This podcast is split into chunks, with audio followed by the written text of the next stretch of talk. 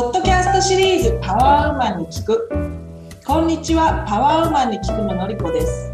このシリーズはパワフルな女性の皆さんとの会話を通じてそのパワーをお届けすることを目的とする対話シリーズです。本日のゲスト葉山恵美さん。恵美さんは栃木県出身。大学を卒業して都内で仕事を始め30歳直前で突然マルタ島へ。英語の勉強を兼ねて、え、留学。その後、英語の勉強以外のカラフルないろんな経験をされて日本に帰国。結婚、そして離婚、そして病を克服する。などなど様々な経験を積んできたパワーウーマンです。こんにちは、えみさん。よろしくお願いします。よろしくお願いいたします。お声がけいただいてありがとうございます。はい。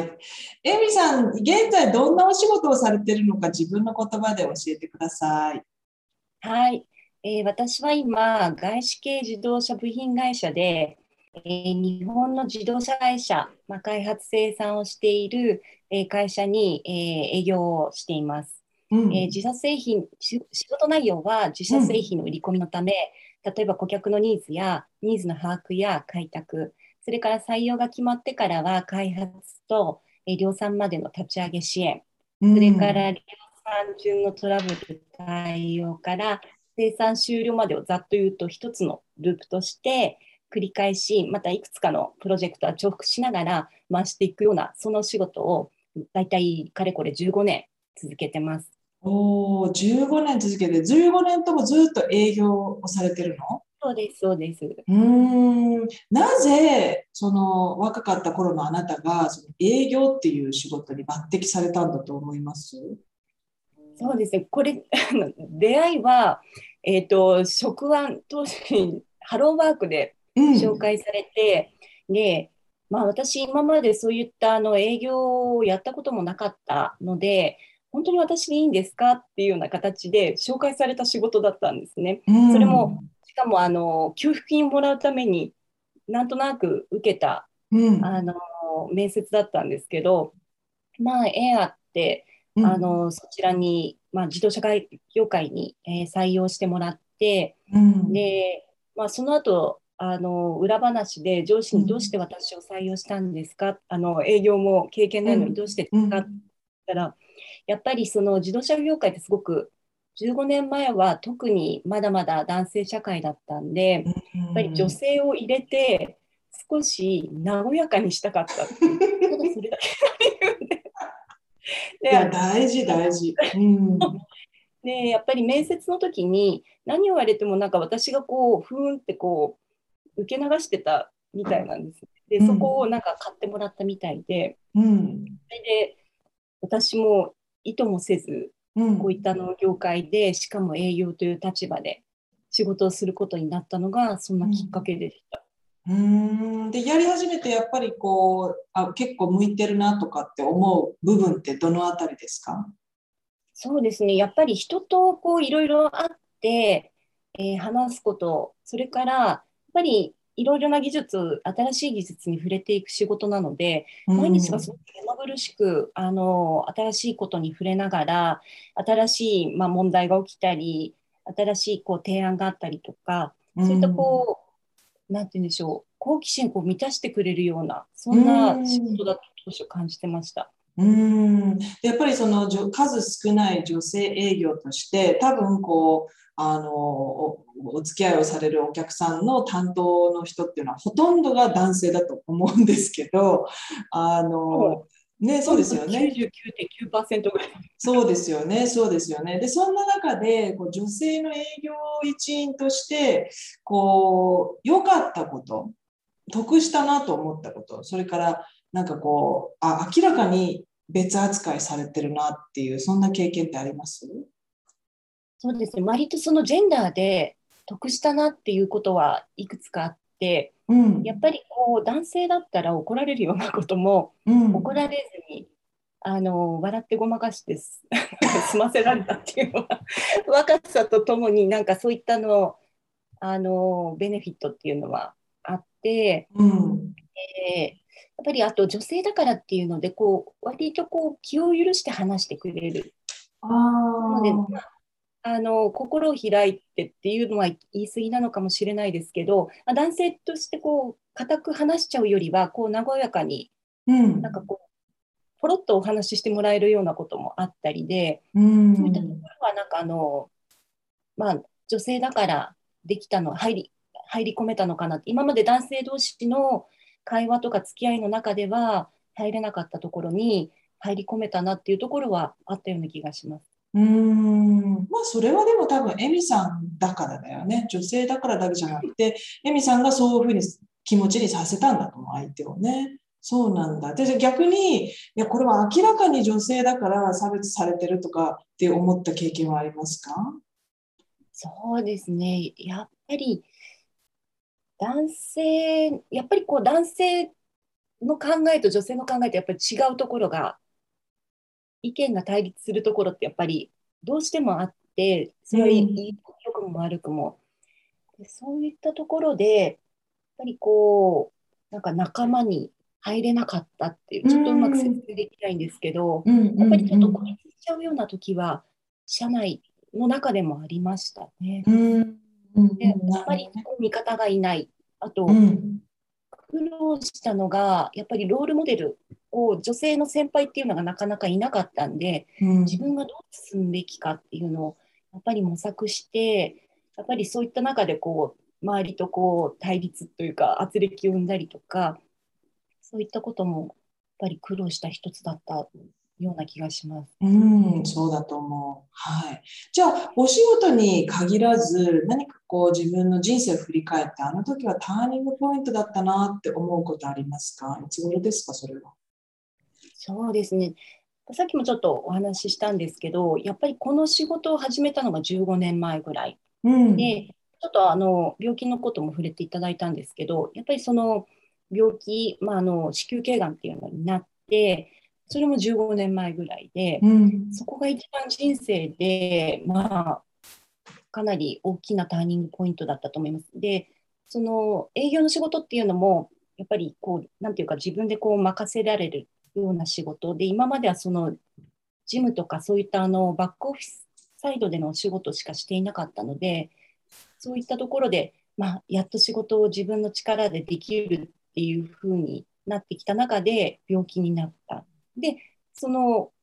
後すぐに離婚したっていうところがあって、その時は本当にめくるめくメリーゴーランドのような毎日を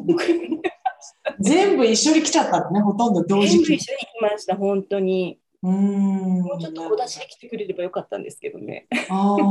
でやっぱりこう自分はじゃあどんなところにいたと思う？今考えるとその大変だった時どんな状態？もう本当に毎日なんかこう降りかかってくることを払うことで精一杯であんまりこう何何かをこうちゃんとやってたっていう記憶があんまりないですね。もう本当にこなしてたっていう。うん。うんうんうん。あなんか本当に一生懸命やってたっていう。うんうん、で何かがもしその時に何かをきっかけにちょっとこう上向きになってきたなって思う思い出せるものってあります？いいきっかけだったなと思うこと。いろいろなんかこう苦しい選択をしたりだとかやっぱりそういった中であまりあの周りともうまくがやっぱり精神状態がやっぱりキリキリしているから精神状態がうまくなくてもこう周りとやっぱりこう衝突したりとかそういうのがあの続いたんですけどやっぱりそういった中でやっぱりこう助けてくださる方がやっぱり何人かいらっしゃってこう手を差し伸べて、こう本をくれたりとか何も言わずに本をこれ読んでみたらとか、なんかそういった本をくれたりだとかなんかそういった人たちに助けられながらちょっとこう自分の考え方を変えられたっていうところですかね。なんかちょっとその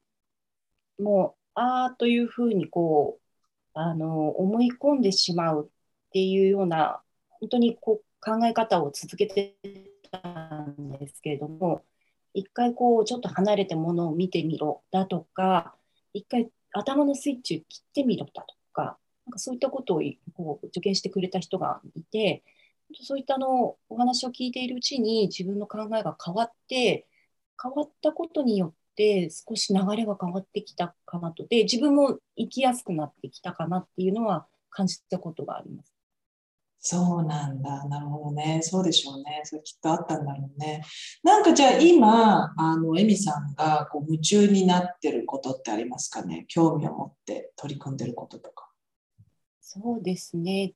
まあ、コロナになってっていうのもあったんですけど、とりあえず今、あのしばらくやってなかったゴルフをまた再開して、うん、でまあ、ゴルフは今一生懸命やっているかもしれないです。うんゴルフをするっていうところの何が魅力的なんだろう、ね、まずなかなか上手にならない。で上手に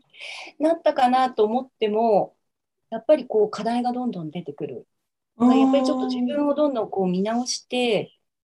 あのうまくなったかなってこうなんか多分こうフィードバックを必ずいつもこう突きつけられる感じですか、ね、自分のしたことになんかこうああ、じゃあ、茨の道を行くの好きなんだね、結構ね。あでもそういう系はあるのかもしれないですね。自分で自らそのあ簡単な方に行かないなんかそういうちょっとこう、どっちかっていうとこういじめる方が好きなタイプなのかも なるほど、ね、自分をいじめる方っていう意味で。もちろんあのゴルフはもう大自然の中でやるんで、まあ、それが本当に楽しいっていうのもあるんですけど、うん、魅力といったらそういったところです。うんなるほどね。いいんじゃないいいんじゃない？で、えっ、ー、と、何かこう、ルーチンにしてることってあります？毎日とか定期的に心がけてることとか。ルーチンにしていること。とりあえず、毎日お風呂には入ろうと思って、あの湯船に入ろうと思ってます。でやっぱりこう一日あったことをこう洗い流すっていうのは単にこうなんて言うんでしょうこう体を清めるだけじゃなくてやっぱりちょっとこう気持ちがリフレッシュされて、うん、心身ともにリラックスできるっていうか、うん。うん。うん。うん、最近の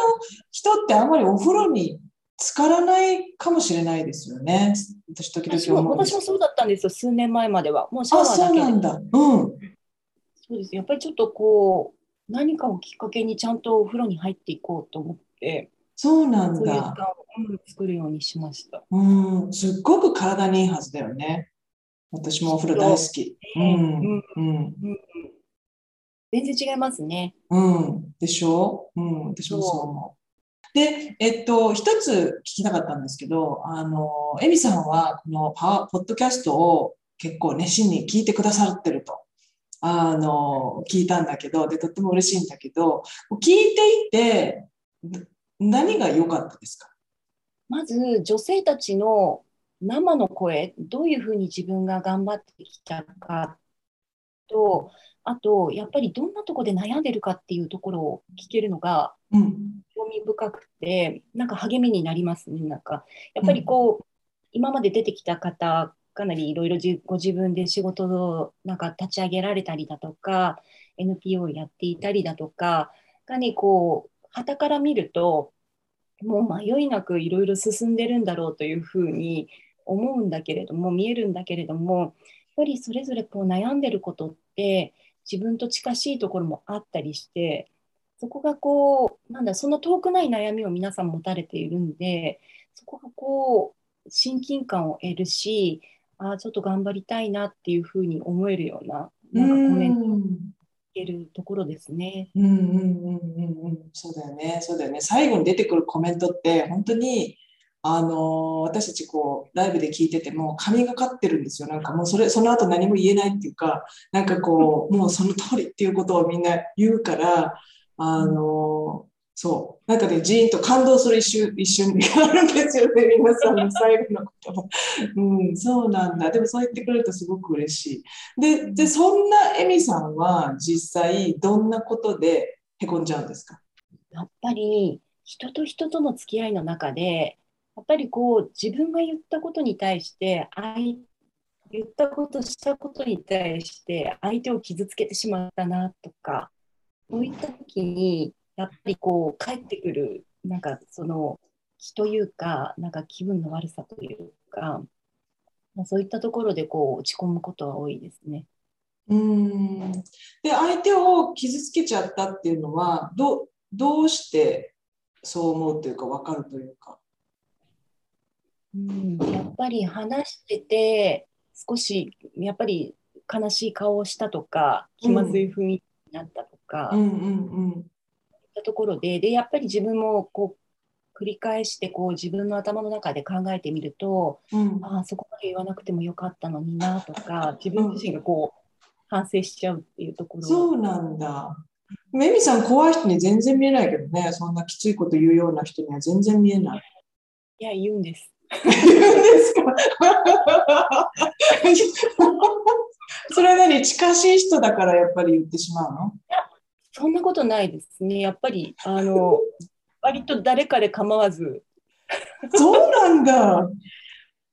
なんか思ったことはもう言いたいっていうか。ああ、そうなんだ。へえ、私はあんまりそういうふうに思ったことないけど、それはなんでだろうね。私たちは2人ともその 似たようなことをやってるからみたいな。牙は出さないんですけど、うん、やっぱりなんか、うん、そういう時いつかは出るかも。ああそうなのね。でそうそういうふうにあ、まあの言ってしまったとか悲しい思いをさせてしまった。で自分でちょっとこう反省したりどうやってそのへこみからむくっとまたこう元気になれるの？うん。まあ、ちょっとあまりまず考えずに、うん、さっき言った話じゃないですけど、うん、頭の中にスイッチを持って一回ちょっとオフにして、うん。えー、とりあえず夜は考えない。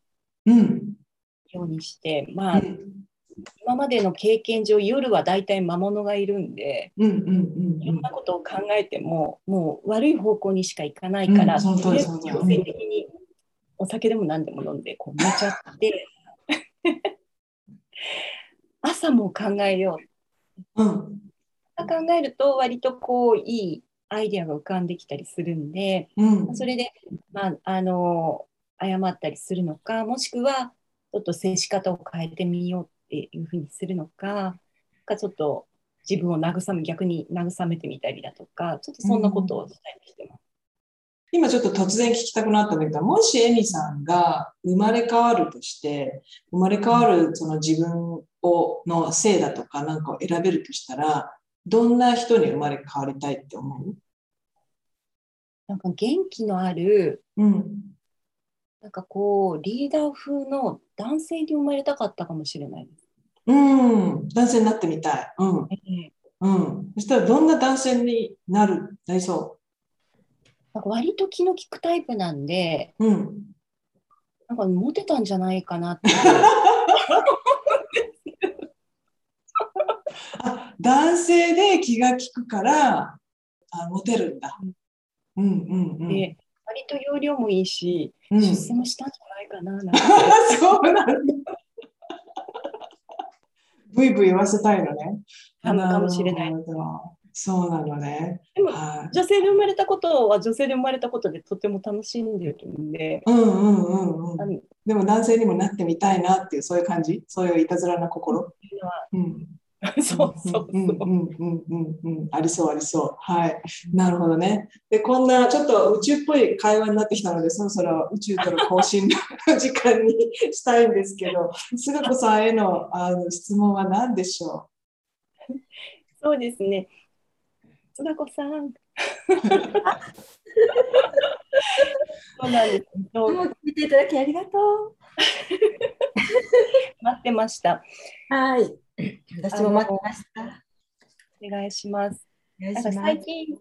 そうですね、なんかあの、なんか以前はもう少しパワフルにこう要領よくいろんなことをやれていたような気がしてたんですけど、最近なんかあんまりいろんなことがうまくなんか進まなくて、で、なんとなくこう、今の自分が自分じゃないような気がしてるんです。で、ただ50を前にして、やっぱり自分に何ができるかっていうのを最近とても意識するようになって、何かこの先私にそういうチャンスが来るのか、来るとしたら大体いつぐらいなのか、もしくはこのまま終わっていってしまうのかっていうのをたいなと思いました。はい。ご安心ください。大丈夫です。中さんに進めてもらえると安心します。全然だからです。そう。でね、エミさんはですね、大体いつも自分らしさっていうのをね、もう大事にして要求してるんですね。自分らしくいたいっていう思いが強い。で、感情とか、まあ、潜在意識の活性化があると、その欲求がですね、充足されるっていう感じなんですね。でまた自由と表現するっていうことをとても大事にされてて何かを表現伝達するということがエネルギーを完全燃焼させることとか、まあ、それがによって満足感とか喜びになるというあの気を持ってらっしゃると思うんですよ。であのこう見えてっていうのあれですけど世界世間一般とは違う独特な世界観を持ってて ある意味ちょっとすみません宇宙人的な感覚っていうのもあるんですね。であの地に足がちょっとついてない状態でいることが多々あると思います。でそういうエネルギーがね根底にあって安定してくるとかえって不安定さを感じるというそういう感じだと思うんですね。で哲学的なことも大切ですけど、まあ、常にちょっとのなんかここあの心の奥底に反骨精神があって、まあ、自己の想念想念とか表現があの激しく表に現れるというところもあって、仕事でもちょっとやらかすことがあるかなってちょっと見た思ったんですね。でもそういうことがあっても帰ってよかったねっていうことになると思うんですよ、結果的には。で、あのー、個人的要素が強く、まあ、商業の、まあ、商売の星もちゃんとあるので、営業とかの仕事もとても向いてるんですけれども、あの強くは文章とか音楽とか写真とかあの芸術創造そういったあのスペシャリスト的なですね感覚がというのが向いてらっしゃるんですよ実は。であの来年再来年からその星がすごく強まるんですね。で今年もその表現伝達を発揮でできる年なんですけれどもちょっとあの繊細繊細さんっていうかね、うん、ちょっと考えすぎとか取り越し苦労というのがあると思うんですけどそっちの方がちょっと勝ってですねその欲求とかそうしたいっていうことをあの押し込んでる状態になってるんじゃないかと思うんですね。でもしかし今年って結構注目される年なんですよ。じゃじゃーんと表に出るような年なので、引っ込んでたらすごくもったいないと思うんですね。で今年って2月3日までなんでまだちょっとあるのでまだ遅くないと思います。ちょっと年のこと言っても大丈夫ですか？あの全然大丈夫。うん、あの36歳から45歳って、あの破壊と創造の期間だったわけなんですよ。長い人生の10年間の中で。ぴったり合ってる。で46歳から10年間はちょっとエミさんらしくない常識的な感覚がの時期に入ってるわけなんですよ。普通はとか、なんとなく社会的にはこうでこういう感じですよねっていうところに、ちょっと当てはめたくなるっていうか、そういう流れが来てるわけなんですね。ということは、ちょっとらしくない10年に入っちゃってるわけなんですよ。なんで、ちょっとそれをあの来てるって分かれば、私今らしくないところに入ってるっていうのが分かれば、もうそれをもう跳ねのけてやっていけるので、まあ、そういうのももうどっちでもいいやっていうふうになっていけばとってもあのエミさんらしくなっていくわけなんですね。で特に2020年から2025年本領発揮になります。そういうのを取っ払えば。で本能に忠実となって表現力も生かされて人間関係の良さとか楽しみ。で大切にしている遊び心そういうところから恋愛を含むいろんなチャンスがやってきます。で、気をつけポイントは、あの2023年、ちょっとね、あの鋭い表現になるので、まあ、せっかくの良いご縁を逃さないように気をつければもう大丈夫ですから、どんどん活躍してください。はい。ありがとうございます。はい。どうですか、エミさん？いや、もう本当に当たってます。なんか怖い。皆さん言うんだけど、本当に怖い。本なんか本当に私、我が強くて、自分らしさっていうところを、なんかすごく実は大大事というか、大事にしてるっていうふうには言ってないんですけど、何かそこをこう、こう攻撃というか入られると、すごく、なんか私反撃するんですよ。もう守ろうとするんです。その、私も、本当に戦うぞみたいなところがあるんで、まあ、見破られたってか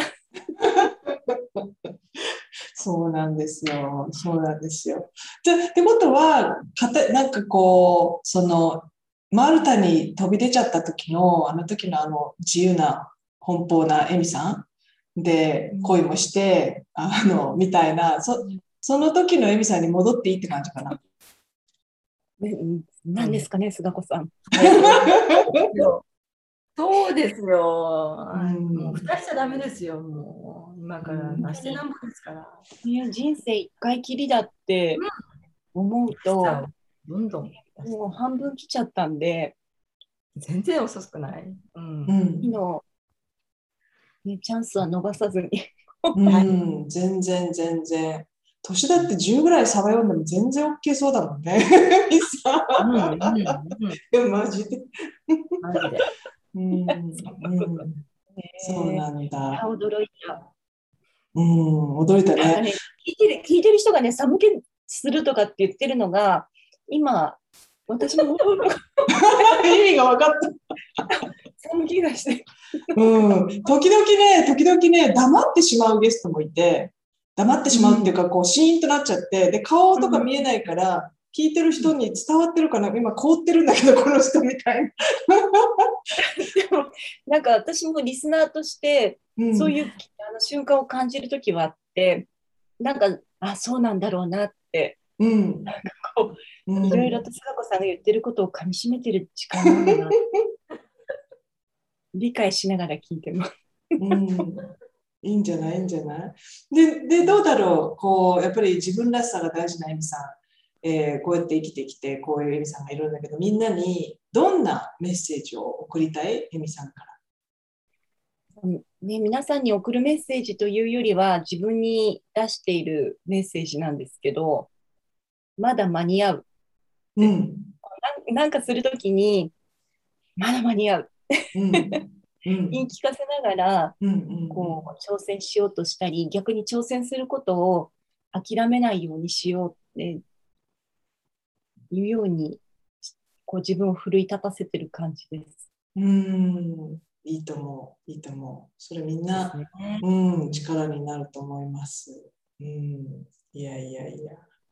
わかりました。じゃあまたこれからも波乱万丈に。